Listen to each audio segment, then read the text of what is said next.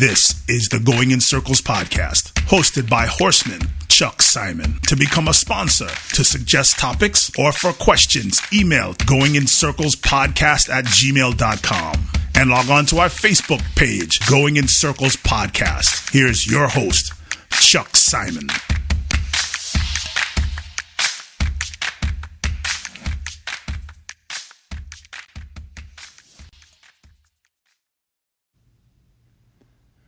It's Monday. It means we have the Big Monday show. My co host Barry Spears is here. Welcome to Going in Circles Big Monday with Barry Spears. Barry Spears. Barry Spears is here. He's here. Have no fear. Barry's here. Right? The Big Monday show. That means six feet and over. Right? you know, it's funny because horse racing is, is literally the land of the little people. literally. Like, literally. Like, literally. Todd, Todd Schrupp, literally. Lit- Well, Todd Schrupp's actually tall. But, Yeah, he's um, very tall. I, I met him down at the Pegasus. Yeah. Him and uh, Simon Bray, who's not that tall. magnificent, who's who's he's not that tall, but he's not that short either. He's kind of medium sized. He he did enjoy the story when I, when uh, we we told a couple of weeks ago about uh, the Finger Lakes trip when when he was a little tardy and got punished by having to go in the back of the van. Uh, That's great. That's a great story. yeah, he remembered. Uh, the last time, last trip to the Finger Lakes. Finger, I think the Finger Lakes ran today. Yeah, they they they're a Monday track in Parx. Yeah, in uh, Mobine or um, I'm Woodmo. I'm I'm I'm I'm, I'm on a self-induced hiatus from Mohawk. I can understand that. They broke my heart last weekend, so Yeah, I was really upset about that. so we're we're retooling. We actually, unlike last week, where there was uh, last weekend, where there was very very little for um for graded stakes action. We we had quite a few graded stakes uh, this week, and especially out in California, where they ran some grade ones that um, could be best described as not having grade one type fields. Um, Small fields also. especially the two year old Smaller. races were, and I get that like everybody was uh, a little behind with the two year olds this year, but honestly, assigning grade one races to these races is that have half half the field are maidens is uh, it's kind of a, a one of the downfalls of, of Cal- California racing really slipping is that it was always kind of the east or the west coast um, version stake wise of, of what happened in the east coast. And then you know the last 15 years or so the midwest and kentucky especially has has risen with those type of races. But the races that they're running now in california are, are just um, you know with a few exceptions just are not what they were. And the two year old races have uh, I mean they've they've lacked in quality and quantity and um even like the Rodeo Drive, which is fillies and Mares uh, turf race, was a grade one, and uh, I would I don't think any of the horses I don't think the winner would have hit the board in the uh, Noble Damsel, which was run at uh, Belmont Saturday, which was a hundred thousand dollar grade three. Um, and I know, yes, a mile versus a mile and a quarter, but the, just the quality of horses, it just isn't there in California. And um, some of these stakes uh, to to call these horses grade one winners is is a is a leap of faith. And yes, they won the race, and they are considered grade one winners, but um, it's just uh, at some point we're going to have to have a, a, a scaling back of the number of graded stakes and a lot of the gradings pretty much because of of the number of horses that we have and the if you think about the foal crop 10 12 15 years ago being 35,000 and next year we're probably looking around 15 so That's a huge that's a huge you know you you have half the number of horses and yet you still essentially have the same number of graded stakes.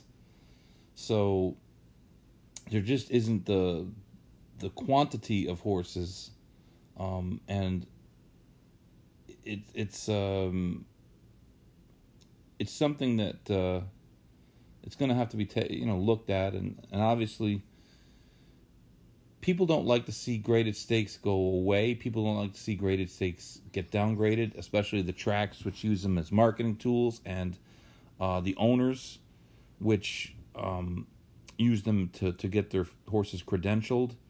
The breeders who uh, are, are hoping that they breed graded horse, you know, graded stake horses, uh, having their the mares that that uh, will have the um, the siblings. Obviously, the the that's a uh, something that increases horses' value, but circuits, uh, California circle especially, is just not. It's just lacking, and I don't see a big change coming there. Um, No, so. I, I think that a lot of these, a lot of these stakes have to, to you know, you're gonna have to take a long, hard look at at, at some of them. Uh, but um, it was kind of an interesting race. Improbable suddenly has become citation. yeah, I mean, you know, people. I, I felt, you know, at least from the reactions from Twitter, that people were kind of going a little overboard with the improbable praise. Um, I thought that race really set up perfectly. Like you couldn't get a better setup than what happened. So I'm not. I'm not gonna upgrade that performance. I mean, it, obviously he did what he was supposed to do. Um, he still didn't break well, which may have been a good thing for him, and just kind of let let horses go forward wide and and pick them off. I mean, it, it wasn't anything spectacular. I don't think. Um, I, I think the real story is is what happened with um, with maximum security. I mean, he he just wasn't himself, and that's really the f- second time we've seen that. He won the first time when he beat midcourt um, at Del Mar, I think it was right, Yes. and and then um, you know he came back on Saturday and just just didn't run. I mean, you know, he wasn't himself. And there, there's, you know, obviously when that happens, and you know, everybody was touting him as one of the best horses in the country. He throws in a, a, a subpar race, and then all the speculation comes. Yeah. So, yeah. No doubt. you know, it, it's like you know, he damned if you do, damned if you don't. If he didn't win by six, he was, he didn't win good enough. He loses and finishes second, actually gutting out a, a good second place finish, in my opinion. And he's just no good anymore. So it's it's it's just that that kind of extreme, but. You know, it's he's a tough read, especially going into the the Breeders' Cup. I, I don't know what to make of, of maximum security. You know, if you didn't, if, if if he was just kind of a late bloomer and you didn't know what his history was, you would look at that first Del Mar race and it was kind of an oddly run race, and he was kind of taken out of his game, and and he still ran well, um, comparatively well when when you consider the the trip and everything. And then his, his the next race at Del Mar, the Pacific Classic, he, he got a relatively easy lead, and certainly he's a horse that um, is probably a better horse on the lead than he is uh, chasing, and he he was impressive in that race, and and, and ran a, a good number and everything. But again, I think I think one of the things that we have trouble with these days, especially guys that that were around back um, when when fields were a lot deeper, is that so many horses these days benefit from great trips, and a lot of times it's it's because of um, just the the sheer lack of size of, of some of the fields that we, we get, where you're not having to worry about going five or six wide, unless you unless you're Victor Espinoza. I, I, I, that that that ride was baffling to me. I mean, that was that was like a that was just a baffling dis, like like why would I I just didn't I, I I don't know. But you know, the point being that that maximum security in the Pacific Classic got an easy trip and and he ran well because of it. And on Saturday in, in the Awesome again, he never really looked like he was on the bridle in the race. No, and I watched it again, and he, he just was kind of, um, not lethargic, but he just never he never looked threatening the whole race. At, at you just kept waiting for him to like move up, um, and and because he, he was three wide, which is kind of where you expected him to be, considering that the the one horse who was just a dead speed horse was gonna go to the lead, and the horse coming out of Texas by way of Charles Town is a horse that just won a, a stake um, on the lead, and he had won a stake before that around one turn on the lead. So you knew he wasn't going to give up too much. I mean, they're not going to ship all the way out there and and and and uh, take back, you know. So Right. he kind of got outrun a little bit by the one, but he kind of took up stalking position, which where he figured to be, and maximum security figured to be, you know, sitting off of him. But like going to the half mile pole, and they did the, the fractions were very honest for for the track, which the dirt has been playing very very slow. Um, but he never like made that move where you you thought, all right, here he is, he's he's gonna you know he's getting a position, and at some point these other cheaper speed horses are are not gonna go on, and he's just gonna you know grind it out, and then maybe he'll he'll hold off improbable who'll be running late.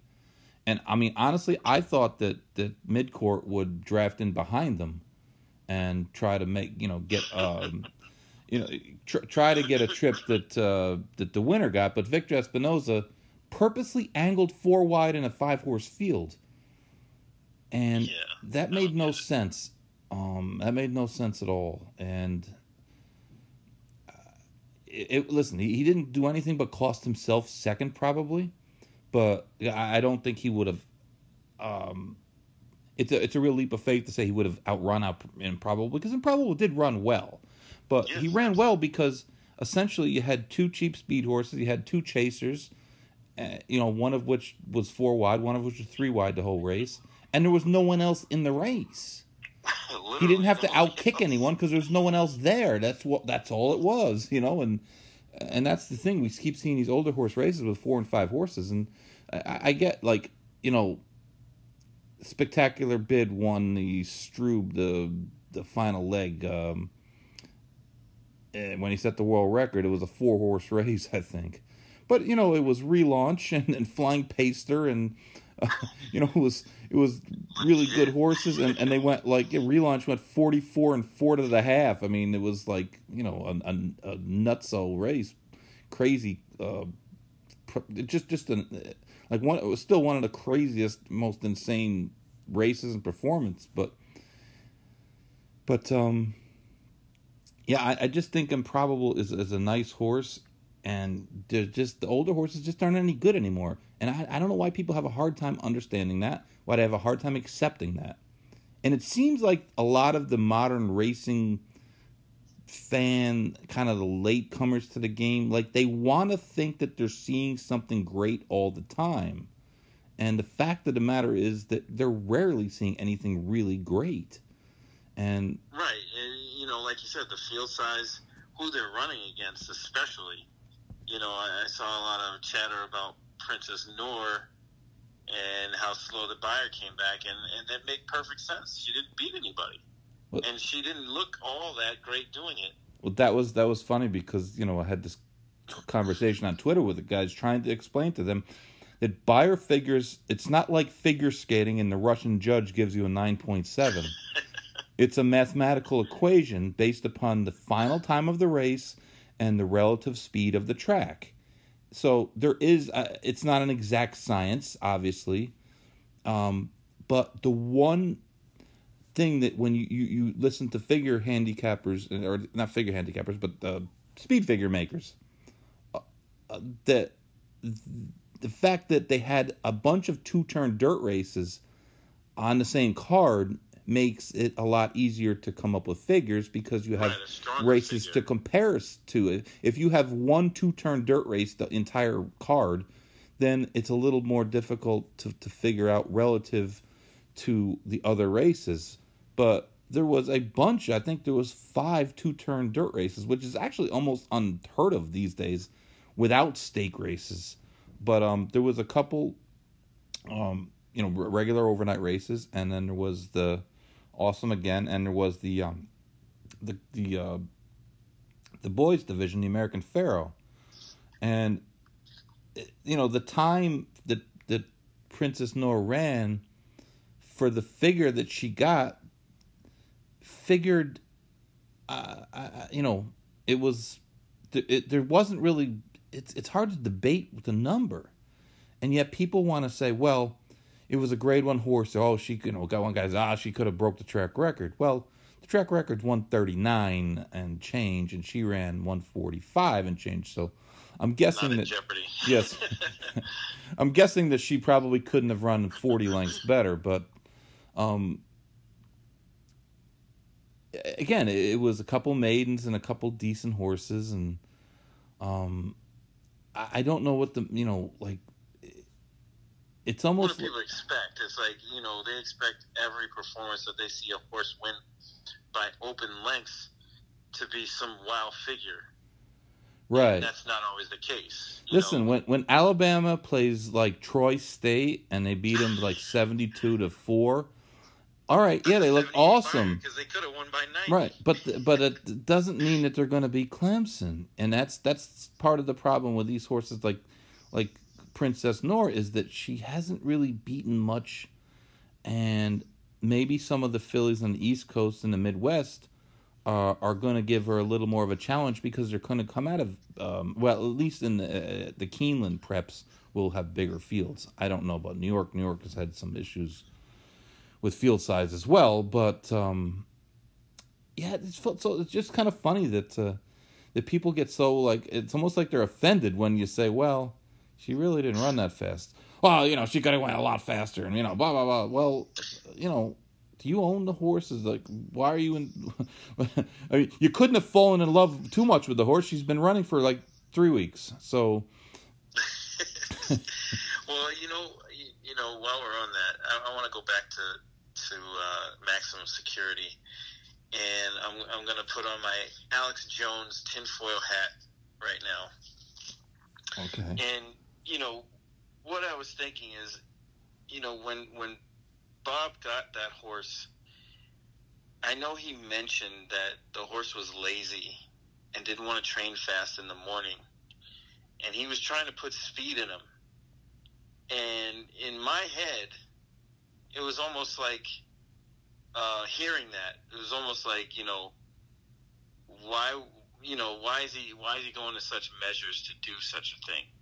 I know, you know, this reminds me of a story um, when my buddy was playing with uh, with the Washington Wizards at the time. I mean, it was the Bullets. It was still the Bullets, and he was playing with Rod Strickland. And one day, the coach, who was, I think it was it was uh, Bickerstaff at the time, and he was trying to make them go really hard before a game, you know, in practice. So Rod stopped stopped the practice and he said, "Hey, look, coach, either you want it now or you want it later in the game. You got to pick one, but you're not going to get both." All right. and and it is funny because at that point, Bickerstaff called the called the game. You know, called the practice. He's like, "All right, practice over. Shoot some free throws and go home." So he kind of understood what was was going on. So I wonder if a little of that is into play with with uh, Max's uh, training regimen. You know, he was trying to put speed in him and saying, you know, he's trying to work him fast, and maybe he's just not suited to that style. And he's like, all right, well, either you're going to get it in the morning or in the afternoon. You got to pick one. You know, it's that, is, it, it, you know what I mean? it's I- I mean, actually just something I it- it's not a tinfoil theory a- at all. It's actually a, a, a logical theory because the way Bob Baffert trains and the way Jason Servis trains, regardless of whatever kind of medication, illegal or otherwise, he was giving the horse, the style of training was totally, totally, totally different. I mean, almost couldn't be different in that Jason would would go to extremes. Um, ex- he, he would train the horse extremely lightly, um, where where his workouts were barely workouts, and Baffert's style is is the opposite. And a lot of California trainers have, have traditionally worked their horses faster, longer and faster. And part of that was because the tracks weren't as deep as the East Coast tracks. So a deeper track, you don't need to do quite as much work on it as you would a, a West Coast track, which was always a fast track. But the West Coast tracks aren't fast like they used to be. It's like everything has changed. And, you know, Baffert trains his horses hard. And he has really good horses. And they're expected to be, you know, he, he's not training horses trying to win maiden 30s. So they're, they're expected to, to be able to um, keep up with his regimen.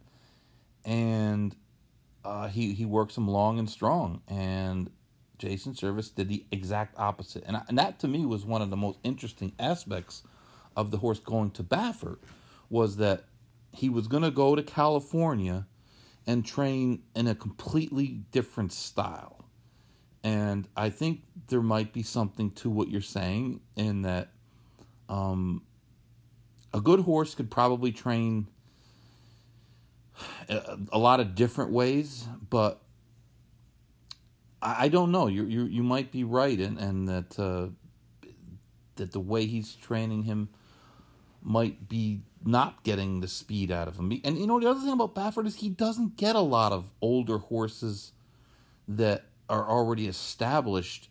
Um, he he you know they they they used to sometimes buy horses off their first race and that, but most of the horses he gets are are are horses he's had their whole career. So I, I you know they're they're it, it's impossible to really quantify, but um, it it might have it might actually be a, a, factor, a bigger factor than than we realize. But um, yeah, you know, it just it just ran through my head, uh, uh, you know, while I was watching that race, and the the lack of punch he had, you know, from the start. Usually he breaks pretty good, and, and kind of gets out there and and and not that the the jock usually has an issue of getting him settled, but you know you can tell he's he's ready to go. Like you know he wasn't in the bit at all, and uh, you know he, he ran hard. He kind of gutted out to get that second, um, but again there was really nothing much behind him to beat. No, no, you know right. probably kind of ran off, and then you know the you know, midcourt, there was no way going four wide the whole way around was going to pass him. So, you know, I, I just wonder if that was a factor, and that was that was kind of my thinking going into the race, thinking that he, that Max wasn't going to win. You know, and I and I remember going back to his first race there uh, at Del Mar, and, and he just he just basically gutted out that win, and and I, and I was thinking, you know what, maybe maybe this change in in training regimen is really affecting this horse. I mean, you know, beyond like you said, all that other stuff that may have been in his system or whatever, who knows. Um, but just keeping that aside, I just thought, you know, he was a good bet against A. He had the, that perfect trip the second time out, and then now he was kind of getting a little bit more competition, especially speed wise, than he than he's seen in a long time. Well, it, it's a, it it might present an interesting dilemma for Baffert going into the Breeders' Cup Classic, depending on how this weekend's race, the Preakness, which is um, which is Saturday, which uh, was drawn today, um, how authentic and even thousand words. Both of those horses, well, authentic certainly is a speed horse, and uh, thousand words is a horse that doesn't doesn't lay too far off. I mean, Baffert might have four in in the classic, and um, two of them want to be on the lead. so right. it's like, what do you what do you do then? Yeah, and, and I, I, mean, at this point, I don't think Maximum Security is going to outrun Authentic to the lead. So, um, I thought Authentic's work today at Churchill was was very very good. Um, I don't really. I mean, I watch works when they post them, and I mean, for the most part, the horses work and they work, and it's like okay, you know, horse worked okay. Every once in a while, I see one that didn't work okay. Um, but his work was was just uh, was was, I mean, that was a perfect work. I, I don't know, like that's that's the kind of work I like my horses to work. Unfortunately, I very rarely had horses that could be were good enough to work like that, where they just went an effort an effortless this forty eight you know forty seven and change out in a minute, out in thirteen, never asked to run one one iota, and and just looked eager and happy and not uh, you know not pulling, not not um, not getting out. Just just a, a really a really good work. Uh, yeah, it's like one of those things. You know, you may not fully understand it, but you know it when you see it, and and that's kind of how I am with with works. You know, like you said, horses of that caliber, you know, grade one types, grade two types, typically they're gonna look good. you know, 90% of the time. But, you know, this was one of those things that was just a little bit different. And I, and I could tell that, especially when you commented on it. And, and I went back and I looked and I was like, wow, yeah, that, that's that's pretty damn good, especially going into a race. You know, it was a little odd that, that he worked him as late as he did, considering that the race is on Saturday. And, you know, usually um, guys will work a horse seven days out before a race. But this this is um, a little later, and I'm gonna guess that that was his last serious piece of work for the for the uh, for the um, for the Preakness. I, I, guess he'll be shipping out, uh, you know, Wednesday, Thursday, Friday. Probably won't do much tomorrow. Uh, maybe go to the track a little bit on Wednesday, but you know, basically, he, his his main training for the race is done, and uh, just kind of keep him on his toes. Um, I didn't I, didn't see a reason why he, he had waited till today, but um, I don't know if the weather was, was bad, but uh, but he looked really really good. And and uh, looking over the field for the Preakness, he's um, you know I I just I wonder about the horse in that I really didn't I, I I just wonder what race should we expect out of him? The Monmouth race or or the the Derby? I, I just don't know. Um, well, based on that work, I would say more of the Derby. you know, he seemed a lot more alert. You know, um, at least to me, and his speed's there. So you know, he didn't look any worse for wear coming out of the Derby, which is a good thing. And maybe he just needed to take that edge off. Um, and, and that's why it was a little bit closer. But you know, he's notorious to be kind of a runoff type at times. So you know, maybe that that just knocks enough edge off of him to get him ready for Saturday. Who knows? I, I just don't like that. I, I just don't think there's anyone in this field very good. No, I mean, uh, you know, Art Collector looks. looks I mean, Art Collector. If, if I, am sorry. I, actually, that that was really the, the outside of Art Collector. I should have said I mean, you got Excession coming off, hasn't run since March, probably isn't good enough anyways. I, I would guess that the owners wanting to run in there, Calumet, uh, they love to run and they, they don't they don't mind being fifty to one, put it that way. Um, no, Mr. Mr. I mean, Big News ran a big race in the Derby. The odds are he's not going to re- repeat that. Art Collector certainly is a big mystery. Um, the one thing about him drawing inside, he's going to uh, likely show some speed and, and kind of force Authentic's hand a little bit and make him work to get to the lead, I would think. If they just let him clear easy, then. Yeah, he's done. I don't know if he's done, but that's it's not that's not a, a, a smart tactic. You you know you need to make authentic work a little bit more harder early in the race. Um, Swiss Skydiver, I, I don't, um, I don't know why. What an odd choice of rider on on that one too. That was well, apparently. Uh, I mean, I know they got history. There, together, there but... was some issues with the quarantine and stuff, and I guess Tyler Gaffalione's agent wasn't willing to give up a week of Keeneland to ride this filly in this race.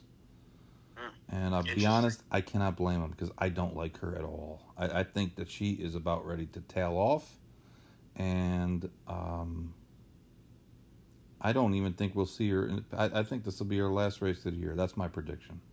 I, I know, you know, I had I had my doubts about what was going on on Travers Day. Um, a lot of those horses haven't been coming back, A lot of including Tiz the Law. I mean, you know, he lot of the have that same horses. punch. Um, so, you know, I, I have my doubts about those horses at least for a little while going forward.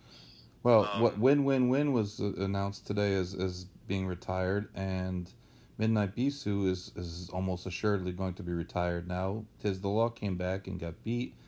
Um, the the uh, Swiss Skydiver came back, got beat. Volatile is retired. The track at Saratoga was very, very hard. It has a lot of clay in it, and it was fast, but uh, it's taken its toll. And I, I think that a lot of horses came out of that, came out of there, um, you know, less less than their best. And maybe it's a coincidence, but there's a a lot of really good names we just rattled off there, and uh, the one thing they had in common was their last race was Saratoga, and, and a lot of them trained at Saratoga. So, uh, a thousand words, you know, he he's kind of an an X factor, and can they get the saddle on him? And you know, he, I hope so. I mean, he, he might he might be the trip horse to be honest. he could, you know, he, might could. end up being in the right spot. I mean, I, I, I just have no faith in a horse like New York Traffic because he just doesn't pass anybody. No, Um, New York traffic is supposed just not good like enough. supposedly. Now, again, I, I haven't heard this from Saffie firsthand, but they want to be, mm, uh, they they want to be on the lead or or show more speed, and the horse sat second, so. I, there, there's it's it's tough. It's enough. tough to show. It's tough to show more. You know, more speed than than in a second. So uh, I I don't exactly know. Um, um, I, I don't exactly know what the what that is all about. And he's got Karamanos, uh, who is a speed rider. So I mean, he could like completely screw the race up. But I, I don't. I think he is. I think he peaked in the in the in the Haskell, and that Haskell was a tough race for him. He he he. Paco was riding him every single step of that yeah, race. it was, he had a long drive. long, long. A So long drive. I, I don't know. I- I'm I'm not I'm not bullish on him. Uh, Jesus' team is going to need some divine intervention. Max Player, you know, Max Player is like this is the type of race that the, the Preakness is the type of, of, of race that, that a horse like Max Player clunks up and wins, and everybody's like, "What the hell just happened?" You know? Yep. Yeah. No, you're right. I mean, it, it could set up perfectly for for him too, especially you know uh, him running kind of spinning his wheels behind Tiz the Law a couple of times. You know, no Law, maybe get uh, you know kind of a better pace setup and less horses than the Derby might be might be to his benefit. Um, You know, Asmussen's had him for a month now, and you know, I, I, crazier things have happened. crazier than- things have happened. Exactly. The Max Player winning this. I mean, nobody was really sold on authentic anyway, including myself, who bet him in the future pool. Right. So, you know, I, you know, I, I think I remember telling you earlier this week that, you know, if the Derby was in May, authentic wouldn't even been, may not even been in it. Well, it, If you he look ran, he you, probably wouldn't have won anyway. no, right, exactly. At that point, he wasn't ready to do that, so he benefited greatly from that. I mean, you have that pneumatic is, is number ten, and, and live your best life or beast life. I mean, honestly, pneumatic, live your beast life, um, New York, um, New York traffic, Jesus's team, um, uh, Excession. Those horses should be in the Pennsylvania Derby. The problem is there is no Pennsylvania Derby this year because they're really not Grade One type horses. They just aren't. And uh, I mean, to me, it's a it's it's a duel between Art Collector and um, and authentic and jockey tactics are, are going to be important and uh, you know, if they hook up and then they get in a crazy speed duel, which is, you know, it's not it's not out of the question. I think Brian Hernandez will eventually will will give in, but um, if they go too fast, a horse like Max Player might be sitting, you know, right in the perfect, right in the garden spot. Sounds like we got a superfecta there. Art collector, uh, authentic. Yeah. Max Player and uh, Thousand Words. There you go. Yeah, we're, we're not gonna have to worry okay. about that. We don't have to worry about the IRS on that one. no, yeah, definitely not. But you could pay for ten bucks straight. Uh, I'm not. Uh, I don't know. Um, you know, it's it's it's kind of a shame and I don't want to get into this whole big debate about fans being allowed or not being allowed because people feel like they feel and whatever it is what it is but I just don't understand why why you can go to a casino at a racetrack and, and it's okay but you can't go outside. Like that's baffling to me and it just seems um it almost seems like a setup. Like you know, somebody just doesn't like horse racing that much that there's like screw those guys. Uh, uh, it does. I mean, it's it just almost. I mean, it feels that way in a sense because, like you said, like in Aqueduct, for example, you know, they're definitely going to have people in their casino. There's people in the casino, right? And and, and it's it's it can and be. they're not going to be able to, to watch races. right. It's like if you go outside, like they get mad at you. No, no, you got to go back inside. You're not allowed to be outside. It's it's bizarre. It's really bizarre, especially considering the, at Aqueduct in particular. There'll be twenty times as many people that want to go to the casino that that than are going to go to the races. So it's not even as though there there would be this huge demand that would be like they'd have to turn people away or really spend a lot of money or time trying to police it. It's just not like a normal normal Friday afternoon at Aqueduct. Yes, exactly. Just sprinkling and, and of fans, and, and that's that.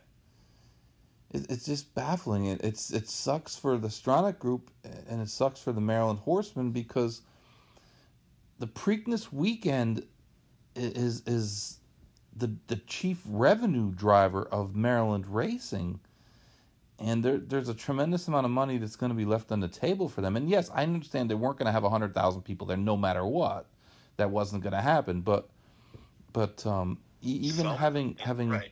you know five thousand people and if you can have eleven or twelve thousand people at a football game, then then why can't you have half of that number at a racetrack?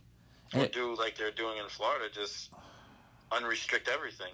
Yeah, right. It, it is. It is what it is, and here it is, and you know, like, I, I it, to me, if you're not gonna, it, if you're gonna have restrictions and you're not gonna let anyone do anything, that's fine. That's the rules. That that's what they are. But it just seems odd that that racing has seemingly gotten um, in New York. Literally, like literally got the shaft when you see you know all these college football games this past weekend with fans, and they're outdoors. Yes, limited, but there was fans there. I I, I, there, I like turned every um, racetrack is like no no fans. I turned the hockey on right the, the, just a little bit ago, and um, the uh, they're playing the games in Toronto in the bubble. Well, the Lightning scored, and they they showed um, outside of the Lightning's arena. They have this area where they put up a, a big uh, TV, and there's a there's a ton of people there. And I don't see anybody wearing any masks. I see a bunch of people that they're all there's no social distancing going on. The alcohol might be involved, and it's like, but it's like, all right, so all these people are here, like watching this game that's just being played a thousand miles away, and yet we can't have people at the racetrack. And it's like that's outdoors, the same sort of thing. And you know, it's crazy because I think there is a happy medium somewhere in there where you know you can allow some fans in. I think. I don't see why um, not, and, just you know set it up. Not a whole cranked up full capacity type deal, but enough to where people can come out and enjoy themselves and be far enough apart and wear their masks and do all that kind of stuff. Um, you know, I guess the fear is, is that people will overdo it, which they're probably going to do anyway with other things, like even this, um, you know, like what you're talking about at the, at the Lightning's arena. Um, and it's it's just there, there's seems to be there's a sweet spot somewhere, and I don't understand why horse racing isn't included in that. yeah. yeah, It's it's uh. Like I said, we told the story of my friends that that that drove from, who who lived two minutes from Belmont, and drove to the Meadowlands Friday, last Friday to watch the races at Belmont from the Meadowlands, so they could be like at a racetrack and not just sitting at home. You know, it's just kind of crazy that you can go across the river and it, everything's okay, and the, the Meadowlands is open and the dining room's open and. And, and you can sit there and the simulcast is open and the sports bet you know books are open but on the other side of the river everything's closed and you're not allowed to do anything. It's just to me it's uh i don't know. I, I Yeah, guess it's you know what? Personal vendetta against horse racing. I politics are involved and you know my feeling on on politicians and politics. So so without insulting any politicians um let's just say that uh, horse racing doesn't seem to be the favored son in, in a lot of cases. And i think the breeders cup was another example of um you know they, they kind of jumped the gun to, to me but I understand that a lot of people come from all over the place for events like the Breeders' Cup, but it still seemed like something could have been done where a couple thousand people could have been allowed in at some. I mean, you remember the with the Breeders' Cup, the the amount of connections there are because there's so many races, and the races are all unlike most stake races. All the races are full fields, so you know you're gonna have a hundred and something horses with their connections. So uh, maybe that's the thought Right, process going to be a too. lot of people there anyway. Yeah, e- exactly. And, and they said, you know, they're going to allow sponsors there and, um, you know, some, some something. But uh, I don't know. It's like I said. It's uh, it's it's. I don't even know who to complain to. It's just kind of a a a, rant. that it just uh, it's just you know it just sucks. I guess. But um. Have you heard anything on uh, like European connections coming over? Nothing. I mean, Me there's been a couple. I- There's been a couple horses who were kind of listed as as, as possible, but like nothing solid.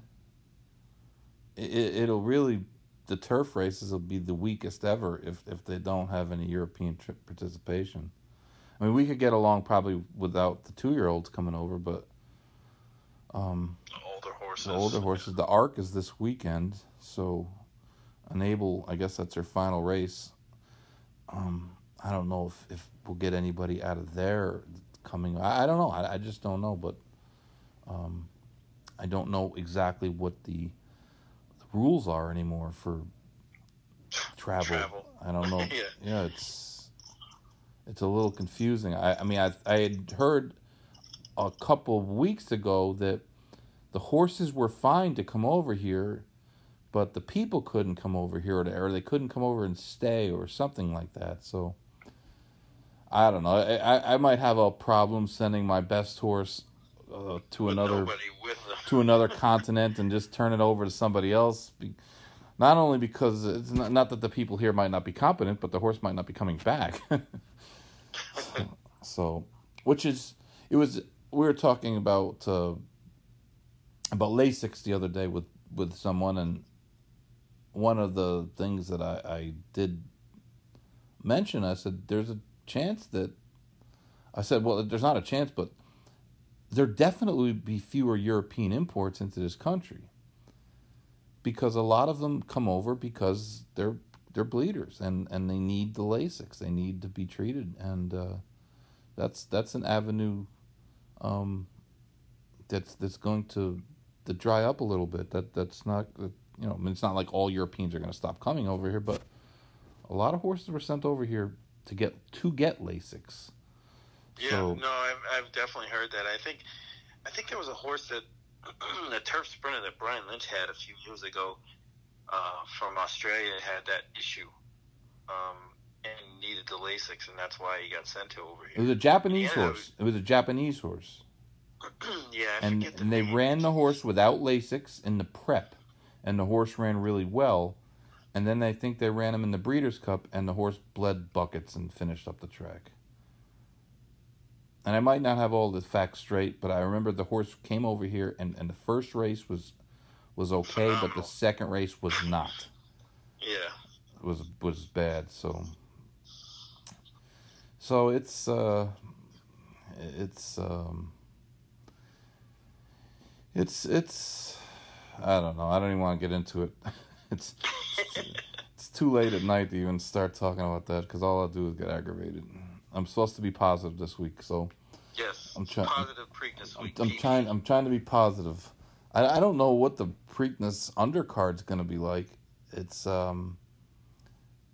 It was interesting. I, I thought looking at the at the Preakness draw today, some of the riders who uh, generally wouldn't be riding and, and race like the Preakness, but it's it's nice to see that some of the local guys get a shot to ride in the race, even though I don't think any of them are on horses that uh, that have a prayer. But um, you never know. I mean, things happen in a horse race, and just to get the ride in, in a million dollar classic race for a lot of those guys, this might be their only chance. So it'll be uh, it'll it'll be an experience for them for sure. Um, it does kind of show you also though that that no one's none none of the the top jocks are outside of um, of uh, basically John Velazquez. None of the top New York jocks or Kentucky jocks outside of Brian Hernandez um, are showing up for the Preakness or the undercard. So Yeah, that's that's really interesting. yeah, You know, especially well, I guess the fact that Keeneland is doing their thing makes Yeah. a big difference. yeah, it's it's hard to pass that up, and um, you know, we we called this a couple weeks ago with the Preakness being uh, a not non, well, it's in the rare uh, the rare um, opportunity to to have a triple crown winner crowned at the Preakness that I think literally has never happened, but without Tiz the Law coming in as the you know winner of the first two legs, the the race definitely lost some of its luster. And um, I noticed that NBC is covering it. Uh, post time is five thirty seven. They're coming on the air at four thirty, so it's not going to get a, a, a whole lot of um, Not too much airtime. not too much airtime, and and it's uh, it's understandable. I mean, I, I get, and there's a lot of things going on right now. I was now. gonna say there's so many sports and and everything going on right now. Right now, yeah, hockey Uh, hockey looks like it's going to be over because the Lightning are up two nothing, and there's not much time left in the third period. So that'll be it for hockey. But uh, I mean, football has the Football. NFL has gone off like amazingly without a hitch. Um, I mean, it's almost like normal. You know, so, Yeah, somehow other than the fan situation. Right. Yeah. Inexplicably the Patriots are good again, and inexplicably the Jets are Oh, come on, man. the Jets are Cam horrible. Newton, Cam Newton's great. He's a good player. It wasn't great the last few few years. He's been hurt. He's been hurt. So he's a little bit healthier now, and he's in the right situation. Um, I mean, it was good that he he, he was able to be patient and and kind of let the chips fall where they were going to fall, and he ended up in New England, which is I think is a great spot for him. Better in Atlanta. Better than Carolina, I can't believe Atlanta did it again yesterday. man. That was amazing. Like the, just the the the the, the sheer um I- I don't even know how how those guys like How do you come back from that? no, Like, that's what I mean. Like twice, two times. What are you going to do the third time? Just roll over earlier? I really, honestly, I feel bad for the coaches, and, and I know people are like well, calling for them to get fired, but I mean, it's almost it's almost impossible for that to happen. But it's just, uh, but the NFL has kind of really come off um, looking good, and and uh, I mean the NBA has had no issues, and the NFL has seemingly no issues, and the Yeah, the hockey seemed to have baseball- gone off without issues, and baseball's Baseball got got over their issues early. So yeah. The baseball season, I honestly, it's been kind of a weird season. They're playing at sixty It's games. weird. They have those those weird rules, the seven inning rule, the extra inning rule, this rule, that rule, and and now everyone's in the playoffs. It's it's kind of crazy. Well, the Mets aren't, but everyone else everyone else is in the playoffs. So. Uh, I, I guess some or some of the early, you know, the early. There's so many games. They're they're they're they can't like usually they'll show all the games and this year they're going to be playing five or six games at a time uh, it's going to yeah, be there's no way you can catch them all unless no you have the. they need the like a uh, they need like a um a red zone for the for a baseball red zone but it's it's kind of um and how that all ties into horse racing is that horse racing was the one sport that that did uh that you know that that kept we never stopped. We never stopped. And uh it's Yeah, I mean, I can remember, you know, uh, back in, mm, let's say, mm, March, April ish, where it was just like a ghost town as far as betting. I mean, you had Tampa, who got their meet extended. Yeah, yeah. Tam- Um, Tampa, Gulfstream, Oaklawn, Fonner, and Will Rogers. Oaklawn. That was it. Right. And that was it. And you got Los Al at night, I think. Yeah, for a little while But there was until no. they got shut down. Yeah, and then there was no no harness racing. No, and it was just like it was weird. It was so strange for, uh, and that went on for a good two months. well, the Oak Crunk had the um, on Twitter had the handle numbers. Gulfstream's handle was uh, was crazy high compared to last year's um, compares you know compared dates. Gulfstream was doing fourteen million a, a card in April and May. Fourteen Well, million the a card. game in town. Yeah, it was crazy that they, they, they were just doing you know so much, and uh, the, the last three months they were back into the the mid sixes, which is kind of their what they normally get. Yeah, that's but the comfort zone. Yeah. but um, you know, like it's it's I guess it's easy to forget a lot of where we were in April and in, into May when when we're looking now when we have tons of sports on and, and there's things are opening back up and and racing there's there's a lot of racing where um you know we we we're not that far removed from from like having nothing so I mean, you know, Fonner and Will Rogers was like literally a featured track during that time. I mean, I mean, you see on Twitter, everybody was talking about the Big Five That's at true. Fonner, It's very true. and I was like, what, what bizarre world are we living in? No disrespect to Fonner, but they just don't ever get The top on anything. yes, it's, Right. it's Fonner. It's not that. Uh, I mean, it got some exposure. Um, I mean, did. I, I, uh, you know, my my friend Gabe Pruitt is, is uh, you know, he, him and uh, the guys there did great, and and they got a. Uh, he believes that the fact that they got a little bit of a head start on everybody, and that they were allowed to run, I think, almost two weeks unopposed, and their handle went from an average of three hundred thousand to over, you know, over a million, one point one, and they had good a good product, uh, and they had a good. Uh, the, the races were competitive in big fields, and they maintained that. Um, they maintained a, a handle triple what their normal handle was. Yeah, probably got their name out there. And- I mean, you know, as hardcore harness betters, no, but you know, maybe other people that kind of were casual harness betters didn't really pay any attention to it until they were the only game in town. I'll be honest. Uh, the, I don't. I don't. I never bet any races from Toyota in my life outside of maybe when I was bored, and it, it was the only game in town. And that's that's the thing is that um, there's a lot I think looking back at this a couple years down the road, um, there's going to be some lessons to be learned. Racing never seems to learn any lessons. Of course, there is no racing. Racing is is not. We're not like the NFL. There is no racing.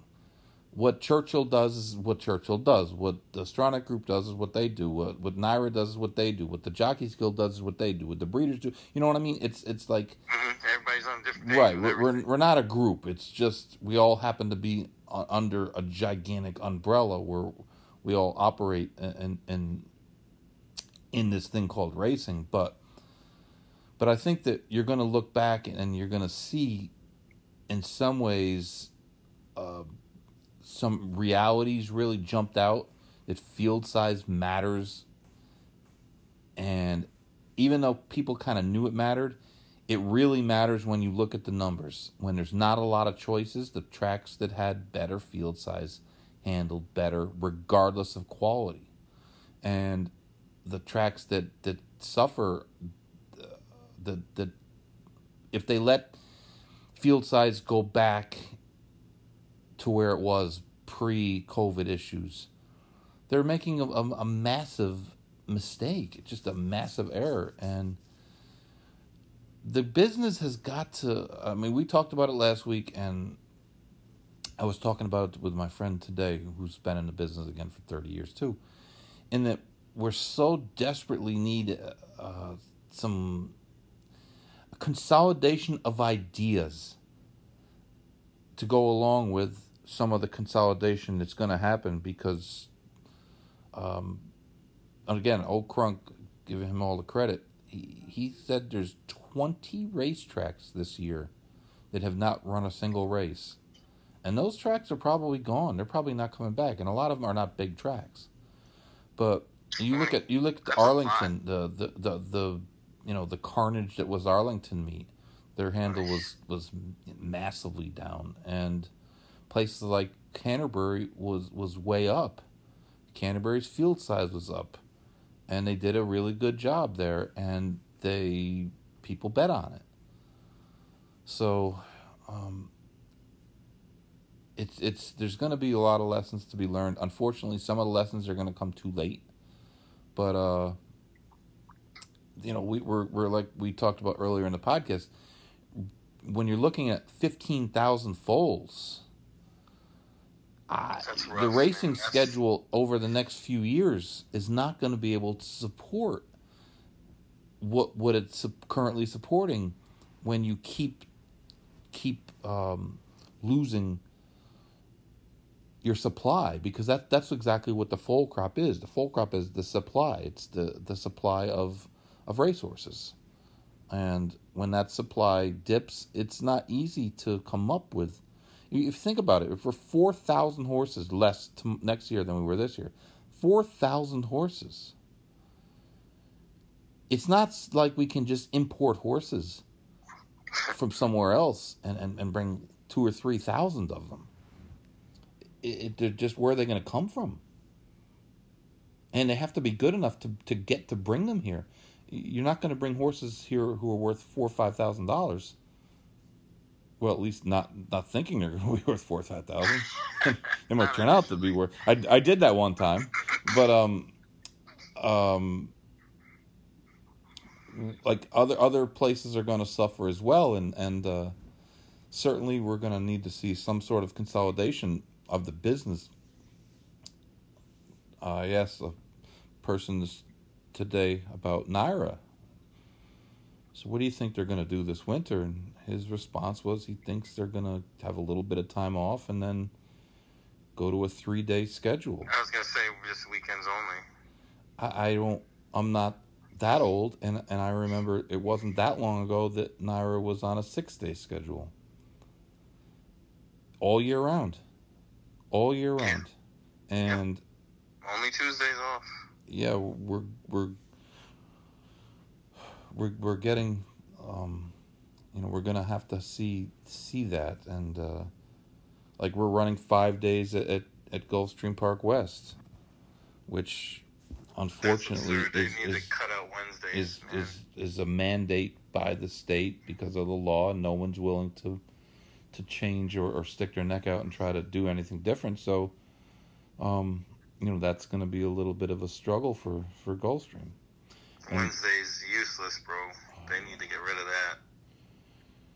that. Especially at GPW. Speaking of GPW, we need to take a break. And we'll be right back and we'll talk about the upcoming GPW meet because I know everybody's on edge for that. Hold on, we'll be back in a minute. Okay, we are back. The Stanley Cup is over. Tampa Bay won. Woo! Home team. The only bad thing about the COVID and the hockey is that the guy, the Commissioner Bettman, is is talking now. I'm watching it on TV with the sound down, and if there was fans there, they would all be roundly booing him. So I, I miss I miss that. It wasn't Bettman the commissioner of the Continental Basketball Association. He was at one point. yes, and he he he he, he drove that league right down the drain. I played in the CBA for a little while. The CBA. Unfortunately. I saw a lot of CBA games when I was in college. The Albany Patroons Oh, Co- George Karl. coached well. This was Uh, Phil Jackson. Phil Jackson. Yeah, Phil Jackson. David Ankrum was the guy. Hmm. He played with David Ankrum in, in Washington Park in um, in Albany. He is actually playing in. You know that Masters tournament for the old old guy basketball, the the one that Patino plays in. Um, There's what? it's called the Masters tournament. It's Oh yes, yes, yes, yes, yes. he yes. he was like the NV. David Ankrum was the MVP of the 50 and older division a couple of Really? years ago. Yeah, he he got a couple. He played for Utah Jazz a little bit, but he, he was a good a good CBA player. Remember, the CBA started doing all those crazy things where they had uh, the the scoring, you know, by quarter, and and, and you know each quarter you got a point for for uh, Yes, and that, for, for winning the yeah, quarter. yeah. They did a lot of crazy stuff. But the Albany Patroons played in the Washington Avenue Armory, which was That's right, in Albany. which was like I, uh, uh, something out of the the thirties. My dad actually refereed in that league too, and, and that's how I got familiar with the Patroons and, and uh, went up there with him from from Mass uh, when he refereed, and uh, I met George Karl. And They had a, they had a lot of uh, the coaches of the Albany Patroons. I'm pretty sure Michael Ray Michael Ray Richardson coached the Patroons for a while, yes, for a short while. and uh, Bill Musselman was a uh, lot of careers jumped off from the Armory.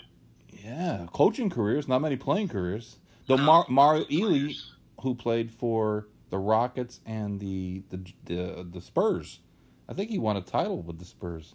He played for, Yes. for the Albany Patroons for a while. Well, you know how that connection got made. He went to AIC in Springfield, American International College, Division two school, uh, and that's where he kind of made his way over. You know, the short trip across the border to Albany.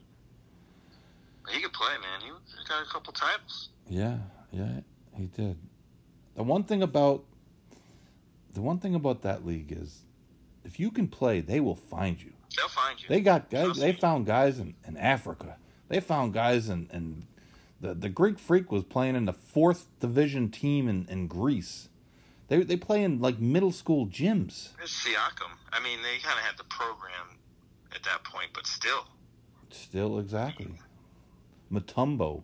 I mean, they got these guys from from every all these uh all the Eastern European players now and, and there's it's it's an international sport. It really is an international sport.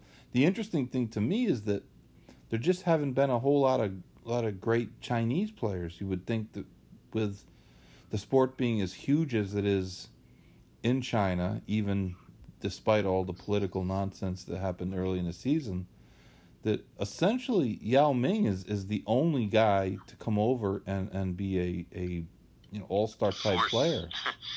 yeah, you know, and it's funny because when I was playing over there, um, there's a lot of good players. I mean, better than you would, you know, in your head probably think being, you know, Right. from the states.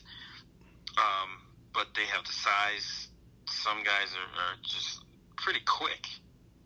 Um, you know, but then you also see guys like Jimmer Fredette going over there and lighting them up for 50 at a time. Yeah. Um, so there's that, and Stephon Marbury extended his career by about like 10 years playing over there. Stephon Marbury is like the, the Michael Jordan of China. He's like a yeah, he is. he's like a that's, god that's there. the truth. Yeah, no, he's everybody knows who he is. but uh, it it it is, it's it's kind of one of those things where you would think that Hong Kong racing is such a huge um, success that the mainland would have tried to tried to do it, but every time they've tried to get something going over there, it's in mainland China. It's turned into a disaster. Yeah, well, So- well, I mean, I guess they, gambling they, was- of did their own thing for for a Well, long time. gambling officially is not allowed in in you know communist China, um, but you would think that they would say, well, gambling's allowed if the if the government was running the Running- track. Yeah, But um, it's uh, it's it's a huge potential market that may never be realized, especially with all the political nonsense that that's that's going on pretty much everywhere. But um, I mean, there's there's billions of people live there, and there's plenty of money. So the where there's money and there's people, you would think that racing would would have a shot. But uh, um, thus far, it, it just has never really, it's never really caught on over there. So, um, I mean, it's big in Japan, and and the Koreans that they've really created a, a a pretty nice industry for themselves. Mostly, yeah, Japan racing is great. I mean, oh, the Japanese know, racing my- is top notch. My uh, my only beef with them is they, the favorites get buried there and they win. But um, They win a lot. Singapore has, has there's, there's good racing in Singapore. Yeah, I was I was checking that out last weekend. but uh but mainland China still has not really they they haven't come up with uh you know maybe it never will happen but certainly would be a a, a huge uh, a huge market but uh you know who knows Hey, 2020, anything goes, man. well sometimes when I look at the way racing seems to be going in this country I figure I might have to go defect to one of those places Well, I thought I thought we got that covered at uh, GPW. I thought that was like a defection to another realm. It's like another dimension, the great Gulfstream Park West. Five days of racing. Everybody's cutting back, but we, the state says, no, no, you're going to run five days over there. Wednesday card, uh, Wednesday at the track is just like at GPW is just crazy insane. A dread fest. Uh, I think it's Yeah, going to be. Uh, nobody wants to be there. Like literally, everybody top to bottom does not want to be there. no, uh, it's it's um, essentially we're being forced to run there five days because the, that's what the the statute says that forty days is the minimum. So we need to have forty days of racing so that um, Churchill keeps their slot license, even though they're um, trying to sabotage us by with this highlight crap. Such a you know it's such a farce because you know they it's still called the Calder Casino, correct? yes, That's such a slap in the face, man. but it's. Uh, Such a gut punch. Like I, I don't I don't know what their status is to be honest with you. I mean, I guess they're like everyone else and they're reopening, but um but that meet is uh I mean it's it's we got to get in front of those people at at, Hi, at Hialeah. I don't know what Just time be like, come on. I don't know if it's ever gonna happen. That's too bad. It's such a beautiful place. It really is. I, I was down there last um last fall. I had to go to a warehouse and pick up a bunch of feed and uh, I was early, which is which never happens, being early.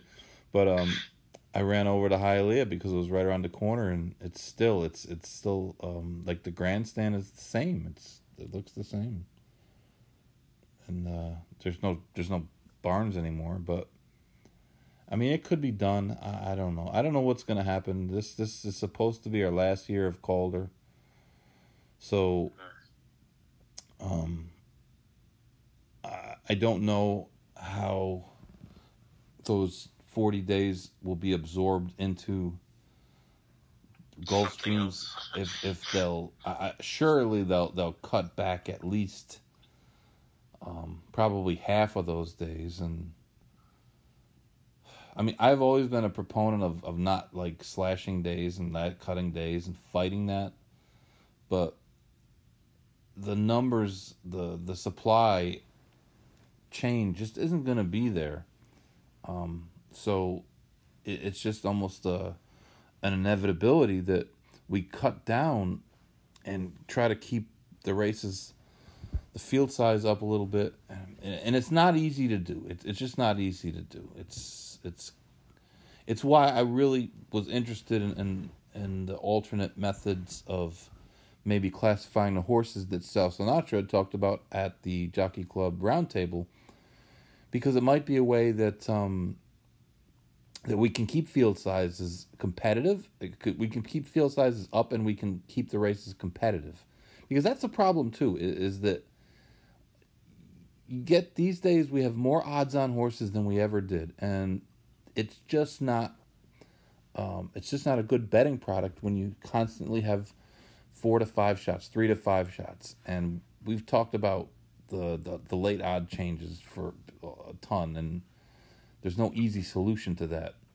But um, that's the thing. I, th- I think that that's why we talked about earlier in the podcast about a summit meeting of sorts where where we can just try to get to do things differently and, and try to adjust things and and come up with better schedules and, and with different ways of classifying horses where where the fields are, are competitive. And and I, I think that if you still have competitive races, if you still have good field sizes, if you don't have odds on horses all the time, your races are run at a at a reasonable rate. They're not, you know, the, the drag is getting to be like ludicrous. And there's there's still some room for probably for a little bit of growth but you got to capitalize on that, and we can't just keep sending out six horse fields with three to five shots. It's just not. No, that's that's not that's not helping anybody. not helping them, not helping the betters, not helping. It's just not a good product at that point, and that's what we're seeing a lot of. And and the thing is that that horse racing groups, uh, they're not progressive. They're not thinking ahead. They're reactionary at best. And we need leadership and we need people to be bold and we need people to explain that um, the, the what what what was always okay, what worked before is just not going to work anymore. And that's the hardest thing probably to to get to accomplish is just to make people wake up to the fact that the way they've always done it isn't going to be okay anymore. And I've seen that from the horseman side, in that um, the way horses are are trained, the way horses are, um, what's allowable for a horse, um, soundness wise you can't take chances and and you have to be a little more conservative and you have to be um, more willing to uh, think out of the box. You have to be more uh, accepting of the fact that if your horse is not competitive, that the track is going to ask you to leave. And uh, if you have a horse that's questionable soundness wise, you're not going to be able to get away with that anymore And I know a lot of horses um, aren't the greatest traveling horses that run year after year after year and, and have no problems. That does happen. Yes, I'm not denying that. The problem is, like uh, Finnick the Fierce in the Derby, is when a horse appears off and everybody sees it. That's it. There's no more. Uh, you're not getting picked on. You can't let those type of horses run. Period. Right. That's and, like a slam dunk. You know, it's it's as obvious as anything you ever see. Right. And, and you gotta you gotta shut that door. And in that case, it, it was a race where all eyes are on all the participants. So everyone saw that video, and and that was uh, brought to the attention of the proper authorities, and the horse was scratched. And then the horse went to the clinic and and and, and did have some underlying issues. And he, he probably wasn't going to break down in the race but he also probably wasn't, or assuredly wasn't going to run good, and probably would have injured himself. The injury would be worse had he run. So we, we can't have any more issues like we did at at, at uh, the Breeders' Cup with Mongolian Groom, and that's it's hard. It's a hard sell to a horseman because horsemen are stubborn, and a lot of them are stupid, and I'll, I'll say it to their face, and I have. It, you cannot take chances anymore, and if you do, there's a lot. There's guys, name guys, nice guys. You know, not everybody. See, that that's one of the things about horse racing. Like everybody hates Peter Miller, right? And Peter Miller is kind of like the jerk. So like, if you met him, you probably wouldn't like him. But there's guys that are nice that are good guys, that are funny, that likable guys, that they might be doing something illegal, but you but, or worse but but you but you think well, he's a nice guy you know he wouldn't do it well that that's bullshit you know? That's it's a it's a crazy way. I i know of a hall of fame trainer whose reputation is as good as anybody's who's had more positives squashed because of who he is uh, and and not wanting to you know say anything than anybody. And people wouldn't believe me but i know it's i know it's true for a, a 100% I know it's true. I know one off the top of my head. But it, it's it's it's like sometimes people let personality affect their judgment and it's like um it, it, it just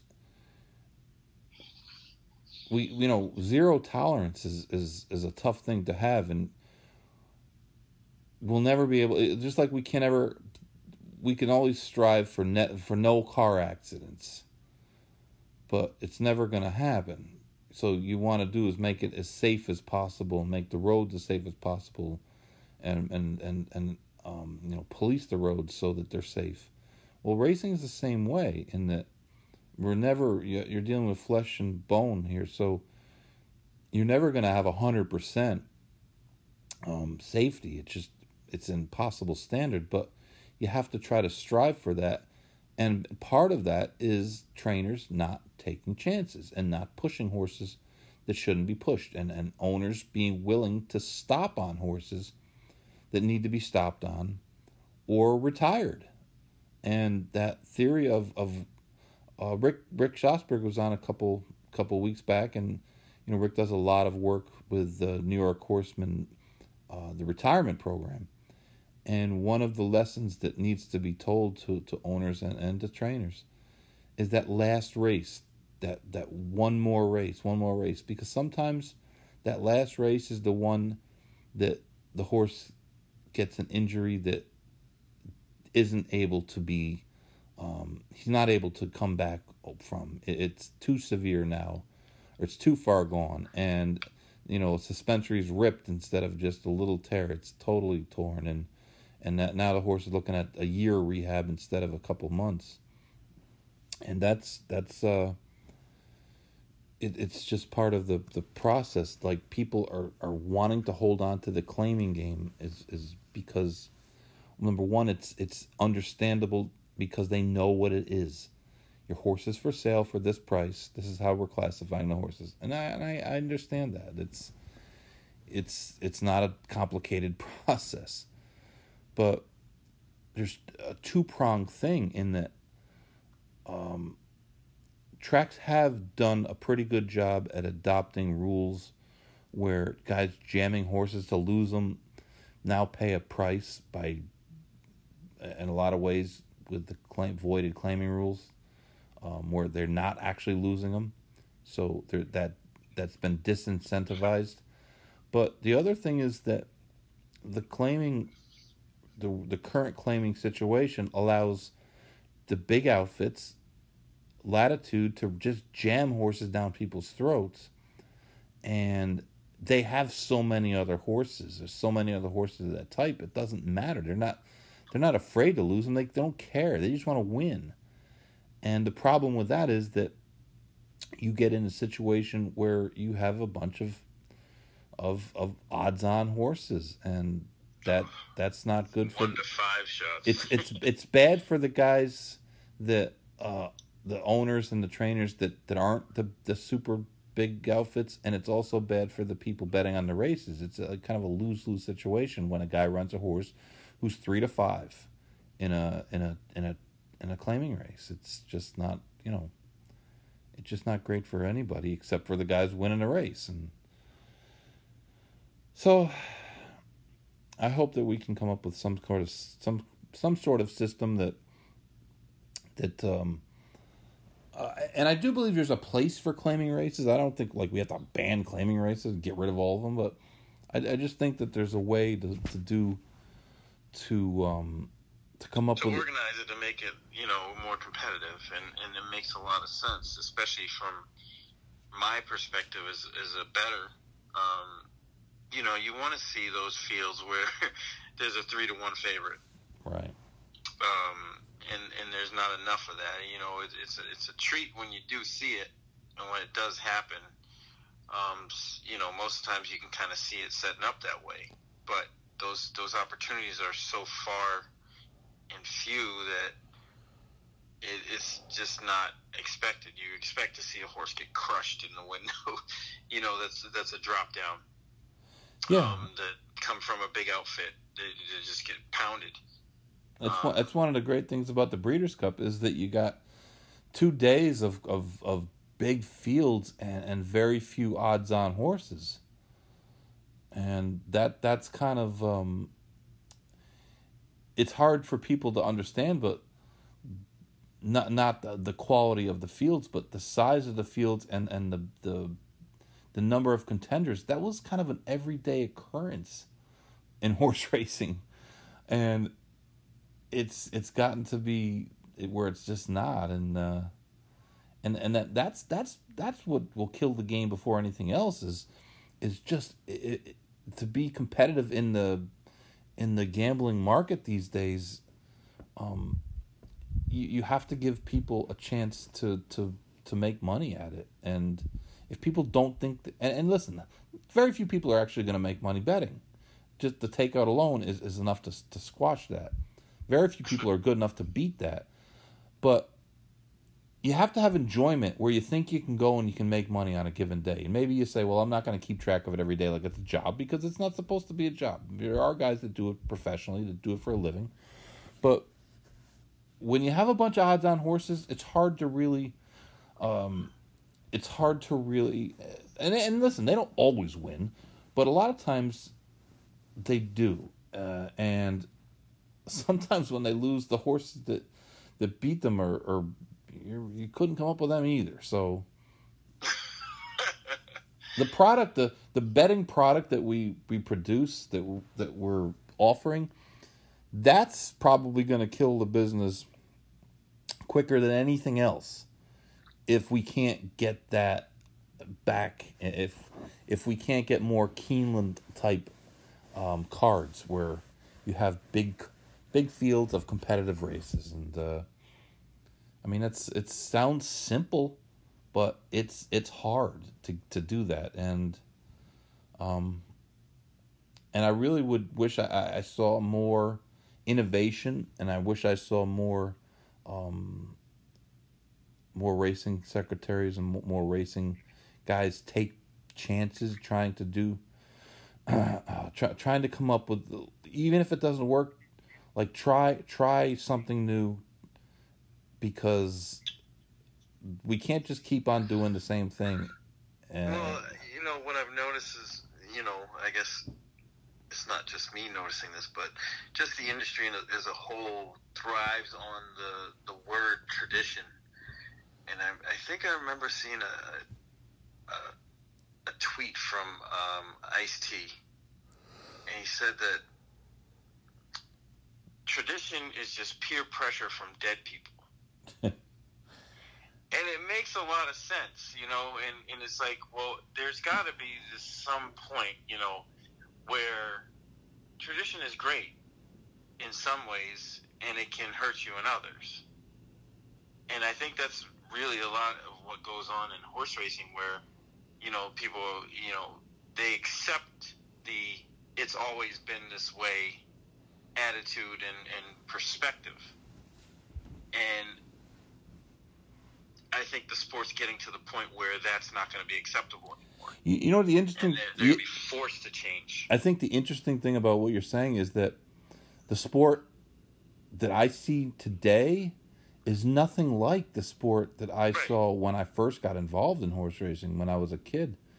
And right, it's 80s, nothing like 90s, it. It's, it's, like it's not the same. It's no. definitely not the same. And and that's that's the thing is that uh, they're believing in a tradition that doesn't uh, doesn't actually exist, and and I think that goes back to what we were, were talking about right in the beginning of the show was people want to believe that they're seeing something special, even if they're not, and we're tr- sometimes I think um, there's like this creation of stars, the creation of jackpot bets, the creation of uh, event, you know, big days, and everything else suffers sometimes because of that. And um, the problem with a horse like Zenyatta was that it became acceptable to run in, in, in the same old races against a bunch of bums.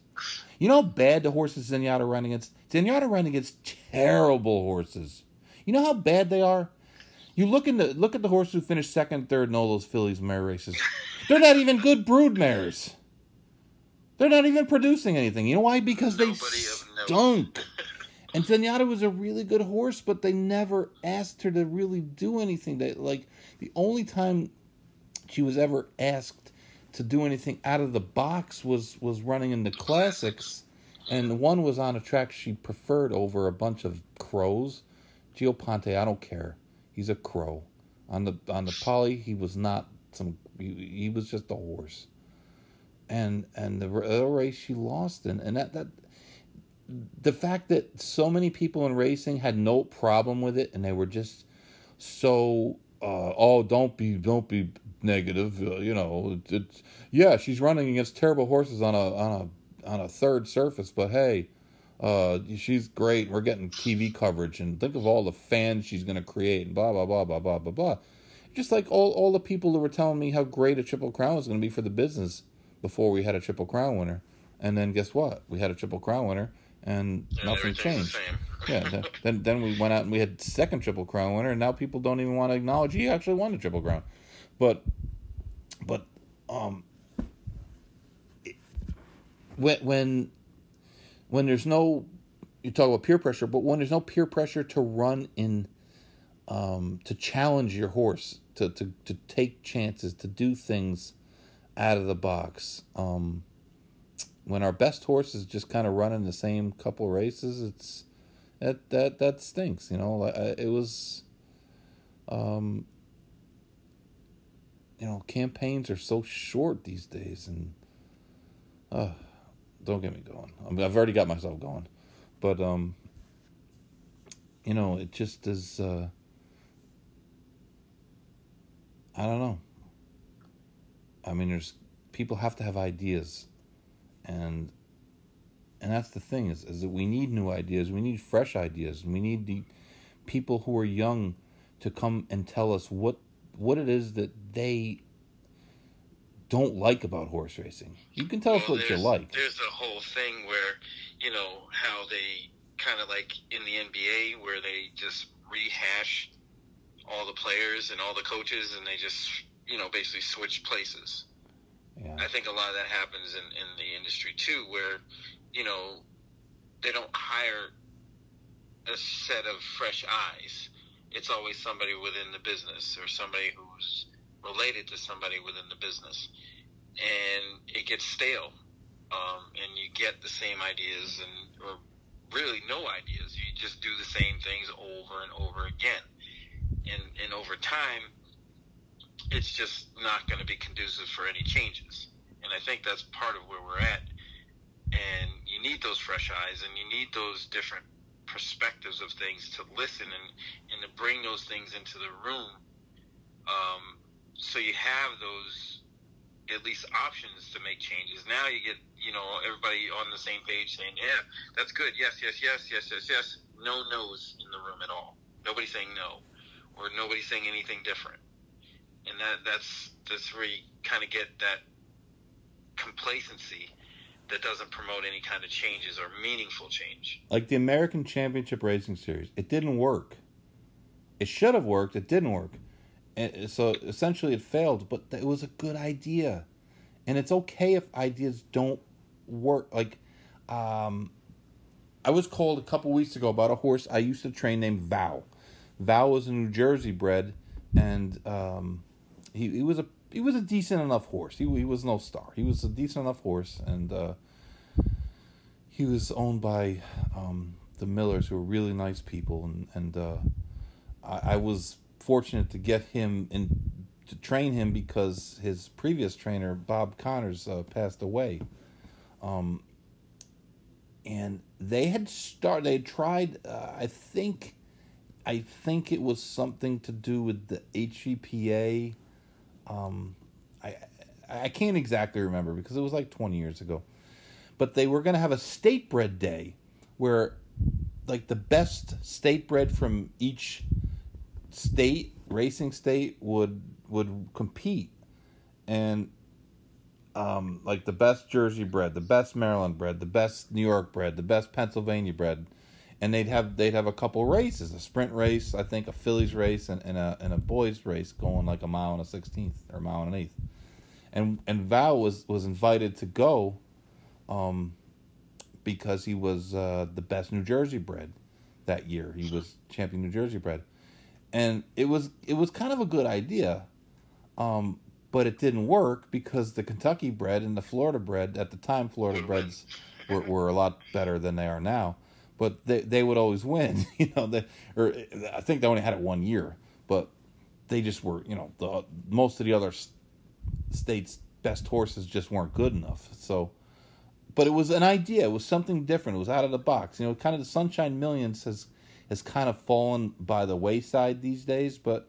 Yeah, that was a it, started, it, it was, was it was a good idea. You know, you got the California breds versus the Florida breds, and then they you know half of them shipped out there and half of them shipped here, and made an made a day out of nothing, and um, you know, well, the Crown is another one that that's a great idea. I, I love those days.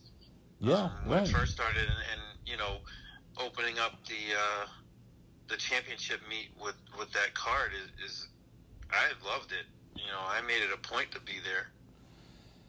Yeah, and uh, that that's that's it's true, and that there's there's there's things that innovation that can happen. And and uh, like lately the only innovation on the betting side has been jackpot wagers which aren't, aren't you know healthy for the actual bettor for a lot of reasons. And um, they're, they're, it's kind of like playing the lottery and and that uh, it's worse. you know it's like keno.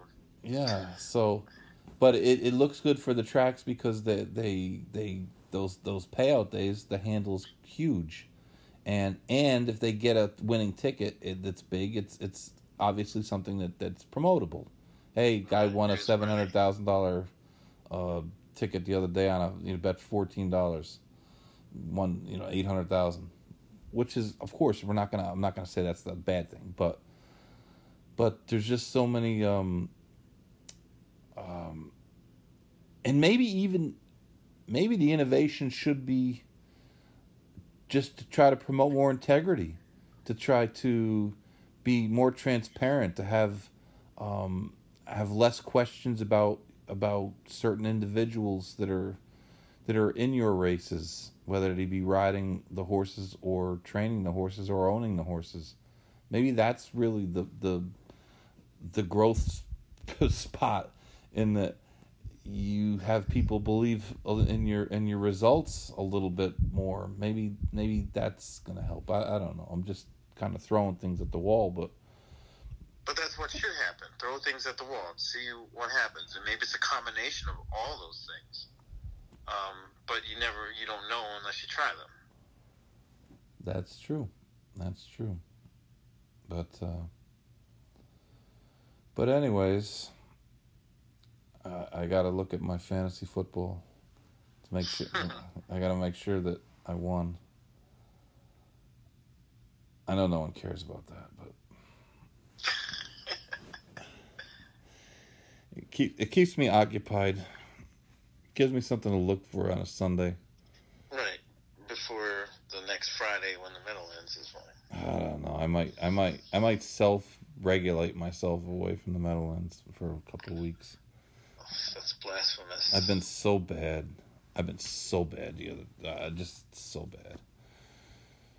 But knocking on the door. You know, uh, I think handicapping is such a mental thing. I mean, where um you just psych yourself out sometimes, you know, and after the race you're like I, I did everything wrong there and and um I think that's that's where I'm at right now. And, and again, I know no one cares about that either, but uh, it's it's been it's been it's been bad. But uh, but there's a lot going on this weekend, and the next couple weeks uh, leading up to the Breeders' Cup will be busy. So so there should be plenty of good action. There'll be a lot of good cards, and um, it'll it'll be different. This this year is certainly so much different, but. Uh, but we still have a another classic race. We have the Preakness. We have a bunch of Breeders' Cup preps, and we we do have the Breeders' Cup. So, so there is something to yeah, look forward there's, to. There's a lot coming up, mm, man. A lot coming up. Keeneland. Yeah. So Gulfstream Park West. GPW is the top billing. GPW. Got to make one trip there. Just you know, you never know when it's going to be your last trip. Of course, you go to GPW, it might might be your last trip anywhere. I was gonna say, man, Miami Gardens is no joke. The gardens, bro. uh, but uh, yeah, it'll be an interesting couple of weeks coming up, and and we'll see what happens with this Preakness. Um, I got tomorrow. I have a couple interesting guests to, and hopefully we'll get the show. Last week we had technical difficulties, being that my both my trucks broke down. I had no way to get anywhere. that, that is definitely technical difficulty. Yep, uh, but um, we have a couple interesting things tomorrow. We're going to talk to Tom Cannell. Um, Tom is a longtime owner and pretty good handicapper. He's got a lot of good stories. And we're going to talk to Kim um, Weir, I believe her name is, uh, from one of the um, the TRF, uh, the Horse Rescue Thoroughbred Retirement Foundation. Okay. About uh, cool. about uh, an event they have coming up on next month. Um, and uh, a couple special sneak surprise guests. That, sneak surprise guests. Yes, the sneaky surprise guests tomorrow. Uh oh. That's all I'm gonna say for now. That's all. Not I'm even say. a clue, like. Not even a clue. Yeah, because I probably could guess it. They might not even know they're coming on yet. oh boy, that's even better. that's right. That's a double surprise. A double, a double secret surprise. Like, like double secret probation. It's a double secret guests. So, so that'll be tomorrow, three to five, going in circles live. And it's pretty close to tomorrow. So, because Verizon stinks and they've taken my high speed away because they lied about the unlimited, we got to wrap it up because I'm going to try to uh, download the show and get it on the internet before midnight. Okay. So Sounds like a plan. you have a good rest of the week, and uh, we'll be talking. And tell my little friend I said hello. Absolutely. Keep everything up there in uh, in Central Florida flowing, and uh, and we'll talk. Uh, we'll talk before the Preakness. All right. Sounds great. All right. Thanks, Barry. Have a good one. That's Barry Spears, the Big Monday co-host. We kind of got a little babbly here in the last few minutes, but uh, but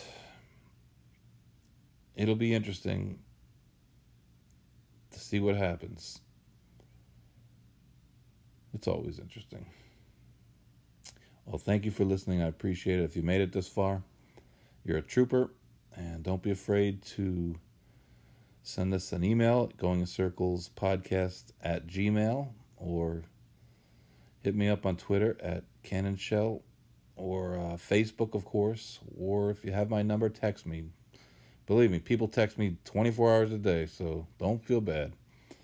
All right. Thanks a lot for listening and we'll see you tomorrow